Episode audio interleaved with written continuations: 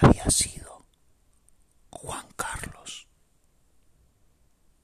Se despertó y se acordó de todo, de su escuela y también del día que lo habían convertido en hipocampo.